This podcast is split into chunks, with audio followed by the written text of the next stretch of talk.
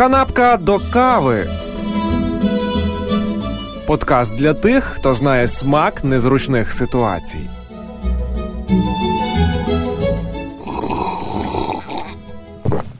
Мої вітання усім. Це Ольга Криса і мої замальовки під назвою Канапка до кави. Та та саме замальовки, короткі аудіозамальовки.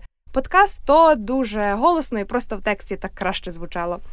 Давай трохи розкажу про що ж вони і навіщо взагалі їх створювала. Власне, зі мною, як на диво, трапляється багато кумедних і незручних ситуацій. Я саме та подружання з компанії друзів, яка кожного разу приносить нову історію до кави. Проблема в тому, що я з часом їх забуваю. Вести нотатки з такими історіями не мій варіант, а от розказувати їх запросто. Тому перша з мотивації створити канапку до кави було моє бажання запам'ятати всі пригоди, в які потрапляю. Трохи зарозуміло подумаєш ти, але притримай такі оцінки для основної масштабної мотивації мотивації. Дуже хочеться, щоб канапка до кави була тим ресурсом, куди люди заглядають, коли їм здається, що вони сказали чи вчудили щось максимально нелогічне, і за що ввечері перед сном їм буває ніяково. Було б класно, аби в такі моменти вони згадували про замальовки з канапки до кави і думали: блін, та в Олі було гірше, але нічого, жива ж. Бо в моменти, коли тобі соромно за якесь незнання, чи якийсь несмішний жарт або незграбний вчинок, здається, що таке трапляється виключно з тобою. Але насправді ні, бо незручні ситуації переживає кожен. Принаймні, я на це дуже сильно сподіваюсь. То нехай мої незручні ситуації приносять тобі трохи спокою і впевненості у собі. Такі справи, якщо готова або готовий слухати мої небелиці, вмикай наступні випуски. І не суди строго. А якщо судиш, то хоч дай знати. Поповню свою колекцію незручних ситуацій. Канапка до кави. Подкаст для тих, хто знає смак незручних ситуацій.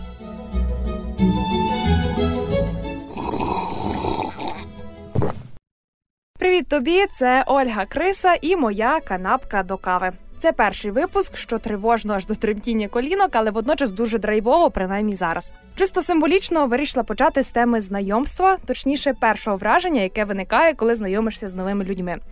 Мені завжди говорили, що дуже важливо справити позитивне враження на людину. Не говори зайвого, виглядай стримано, покажи лише найкращі сторони. Для чого така морока завжди думала я? Якщо ми продовжимо спілкування, все й так стане явним. І вже з цього можна зрозуміти, що незручних ситуацій під час першого знайомства у мене було чимало. Але розкажу про ту, яка тривала 4 роки, хоча я про це навіть не здогадувалась. Так от я закінчила факультет журналістики, і на першому курсі був семестр української мови, де знову проходили орфографію. Кожного заняття у нас були диктанти, де збирали всі можливі винятки написання слів. Для мене це як один з видів покарання в пеклі, бо мої стосунки з українською мовою важко назвати теплими. Зараз ми просто притерлися один до одного, як е, захисна маска до підборіддя водія маршрутки, і робимо вигляд, що працюємо за правилами. І от перший курс, всі лише запам'ятовують імена один одного, шукають собі компанію. А я просто після одного з таких занять підходжу до однієї з найрозумніших дівчат у групі. Перші місця в рейтингу, навчається на державному, учасниця малої академії наук, ЗНО з мови на 195+. То все зараз розказує, аби відчули незручність ситуації, яку тоді не відчула я. Бо ж питаю у неї, як пишеться слово вітрянка. Роблю це максимально щиро і навіть трохи з обуренням, що не можу ніяк запам'ятати, чи треба апострофи після букви Р ставити. Відповідь я, звісно, почула та й успішно забула про цю історію. А зараз клейка, чорний екран і напис Минуло 4 роки. Ми з коліжанками сидимо в кафе, де пахне меленою кавою і свіжою випічкою. На вулиці крапає дощ, як майже завжди це є у Львові. Ми собі говоримо про плани вступу в майстратуру, згадуємо буремні, насправді ні роки бакалаврату, і між іншим зачіпаємо тему нашого знайомства. І тут та найрозумніша дівчина курсу, та та вона досі моя коліжанка, згадує нашу першу розмову історію з апострофом і вітрянкою.